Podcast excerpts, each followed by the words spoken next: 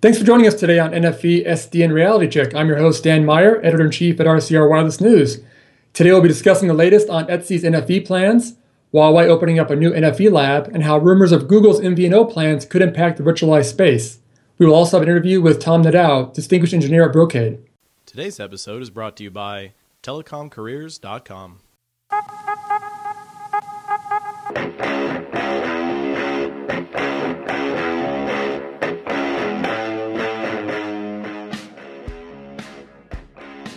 The European Telecommunications Standards Institute recently released documents relating to the completion of Phase 1 work on establishing a framework for network function virtualization technology. The latest NFV document includes an infrastructure overview, an updated architectural framework, descriptions of the compute, hypervisor, and network domains of the infrastructure, management and orchestration, security and trust, and resilience and service quality metrics. The documents build on the initial Phase 1 work that was released in late 2013. ETSI announced last month that its NFV plans had entered Phase 2 following the completion of an organization meeting in Arizona. Phase 2 work is said to include growing interoperability across the NFV ecosystem, specifying reference points and requirements that were defined in Phase 1, growing industry engagement to ensure that its NFV requirements are met, and clarifying how NFV intersects with other standards, including software defined networking and open source initiatives. Huawei recently opened a new lab in Xi'an, China, focused on developing multi vendor integration verification capabilities for NFV. The lab is said to be an expansion of Huawei's move to work with customers, partners, and organizations to help develop the NFV ecosystem. Partners attending the launch of the new lab included China Mobile, Deutsche Telekom, VMware, Red Hat, Canonical, and, and the Linux Foundation. Huawei cited a number of characteristics of user behavior tied to the growth of cloud technology that is leading to greater reliance on virtualization, including demand for real time access to information, the growth of social platforms, and increased requests for customer controlled scalability. These characteristics are steering telecom operators towards virtualized platforms based on NFV and SDN. However, the vendor community is being challenged to meet telecom operator demands for open platforms that can operate in a multi vendor environment. Huawei said the new lab, in addition to its previously launched Softcom network architecture, furthers its, its work in attempting to meet this challenge as it plans to build an NFV big data analysis platform to support rollout plans. Huawei said its initial phase of work will be with China Mobile, VMware, and Red Hat, but claims it is currently working with 20 operators and open source organizations like ETSI, OpenStack, OpenDaylight, and OPNFV. Huawei was also a founding member of the recently launched Open Network operating system, which was unveiled late last year by the Open Network Lab as an open source SDN platform. Rumors recently surfaced claiming Google was in talks with Sprint and T Mobile US to provide wireless services using a mobile virtual network operator model. The report suggests Google would be looking to undercut current pricing models that are already under pressure from recent competitive moves by mobile operators. While the rhyme or reason behind the potential Google MVNO play are still up for debate, the rumor has spiked interest across virtualization channels. Tom Nolle of consulting firm CIMI posted a blog post that was shared across various LinkedIn groups citing how the current move by network operators to virtualize environments could make it easier for MVNOs to begin offering services.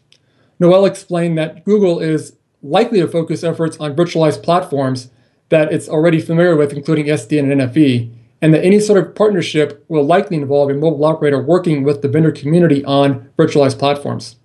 However, that work could fall outside of current standards processes that so far have not outlined specific methods of dealing with platforms Google is likely looking at deploying. Nolle added that a Google MVNO tapping into deeper virtualized de- deployments could also boost carrier plans for NFV and SDN deployments that may result in those operators being able to deploy more advanced services that in turn could allow them to better compete against the likes of Google.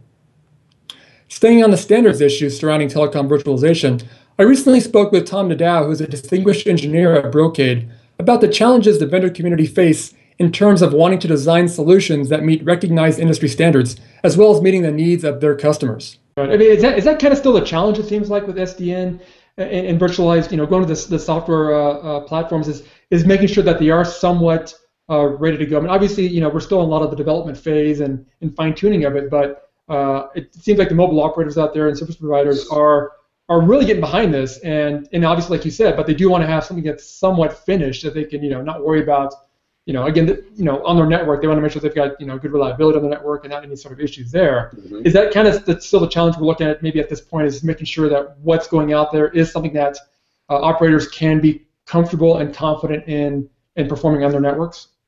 Yeah, I think part of it is is is that right. You know, as I mentioned, you know, it's just the packaging, right? If you look at excuse me, if you look at some of the open source, the other open source alternatives or the semi-open source alternatives that are out there, their packaging is, is much the same. You can't just download the thing and fire it up and run.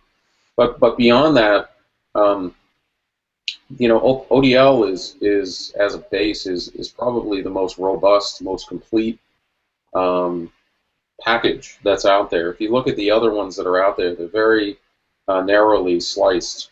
Um, in terms of what they address functionality, and that's cool if that's what you need.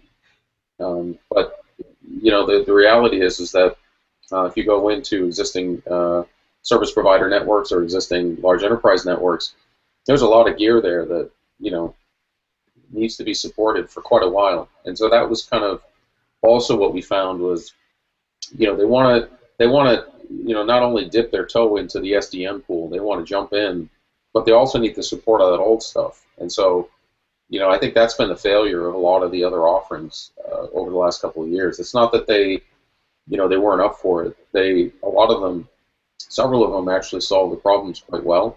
It's just they only solve that problem.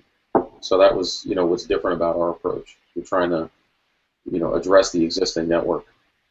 Yeah, that's a good point too, because it does seem like you know, again, these, these these providers and enterprises have all this legacy equipment in there, that they're not just going to turn off in one day. I mean, they're not just throw it outside and be done with it. I mean, it's stuff they have to support, supporting a lot of their their main core businesses. So they have to keep that stuff up and running. And that transition period, it seems like over the next couple of years, is probably going to be maybe even the most difficult part of, of this move towards virtualization is supporting the legacy while still advancing the, the new technology and getting it in there to work together. Yeah, it is. I mean, the the the, the large tier one deployment we're involved in right now, for example, that's their number one challenge that I see. You know, they're they're really embracing virtualized uh, routing and, and, switching functions and and um, network functions. Um, the challenge is, you know, how to cap and grow with the old stuff, right? You need to you not only need to have the old stuff there, it needs to keep working and it needs to be part of the plan going forward, um, you know, for three, four, five years uh, into the future. So that's you know that's that's really something that um, is is a great part of a product, but is also a giant you know pain to make yeah, that sure. work. You know. Yeah, I'm sure for you guys, you know, again behind the scenes making this stuff work. I'm sure for you guys that's uh, extra work that you know obviously. And again, you know, a lot of these operators have different equipment out there, so you're having to really, uh, you know, you, you know what your guys' stuff does, but it's again trying to make it work with everything that could be possibly out there on the back end. Uh, yeah. That seems like that's uh, extra hours at work for you guys.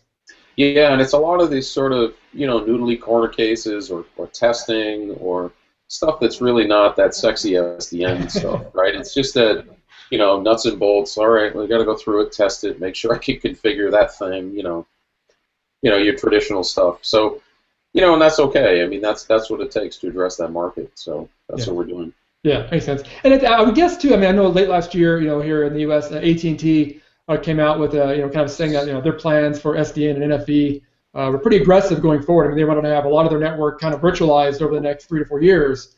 Uh, and obviously, they've been, you know, with their domain 2.0, they've been doing a lot behind the scenes anyway, or even out in front too. But they kind of really seem to really set up set a marker there uh, for the industry to kind of say, hey, you know, we're behind this. Uh, this is what we're looking to do. It seemed like that was a, a good uh, boost, I'm guessing, for, for you guys who are kind of working on the vendor side of things to kind of see this challenge out there and see the support from, from a big company like that.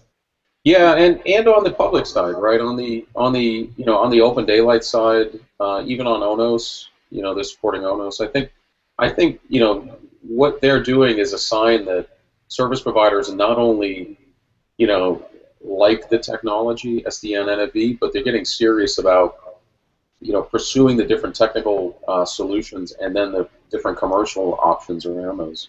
Versus uh, you know three years ago, it was largely a wait and see, largely only a research thing. I think you're seeing pretty pretty uniformly now. If you talk to any tier one SP worldwide, um, they're doing something in this space uh, commercially, not just you know research-wise. Yeah, yeah, definitely get a lot more support there. It seems. Uh, well, I mean, obviously, before we before we lose you and your voice here, uh, I did want. I mean, obviously, you know, you kind of brought up Open Daylight, Onos. Uh, it does seem like that the uh, that the organizations getting behind kind of this virtualization move uh, seem to be uh, propping up on a I don't want to say daily basis, but a lot, a lot of them are out there. I mean, obviously, some of them have been around for a while. Open Daylight, OpenStack, th- th- these things have been out there for a while.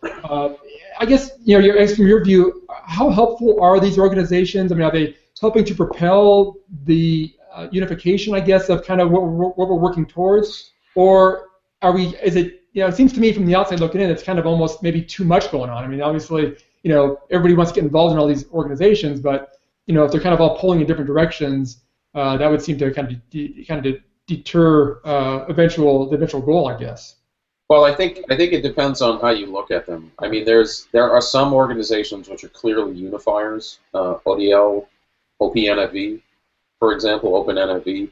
These are organizations where, you know, they're bringing a variety of technologies, a variety of use cases together, and they're creating, you know, a system that that solves those problems. Some of the other organizations um, are doing a fine job, but again, they're they're either focused, you know, they're focused on a very narrow strip of the universe, and that's okay because, you know, in those cases they push the envelope in that in that area, which is sometimes not possible in the larger organizations. There are the organizations that are supporting, you know, the sort of broader use cases, and and in a lot of cases the legacy use cases. So if you take take Onos for example, um, and ONF before that, for example, they really didn't worry about uh, the so-called brownfield networks, you know, that have you know existing equipment, um, and that's fine. You know, they're they've been very clear about they're going after specific use cases, and and they've they've done some interesting work in those spaces. Yeah, yeah, but I guess at the end of the day, as long as everybody's working towards uh, perhaps a common goal, or at least you know, interoperability being uh, key to that, I guess that's the important part of it at the end of the day. So. Yeah, and I don't think I don't think you're ever going to get a case where you know everybody's going to get together and say, okay, this is my end of the neighborhood, this is your end of the neighborhood. I mean, it's it's just the nature of how it works. There's still a lot of Thanks for joining us today on NFV SDN Reality Check, and make sure to check the RCRWireless.com website for continuing coverage on the NFV and SDN space. Also, please join us next week for more information on the NFV and SDN Reality Check. Thanks.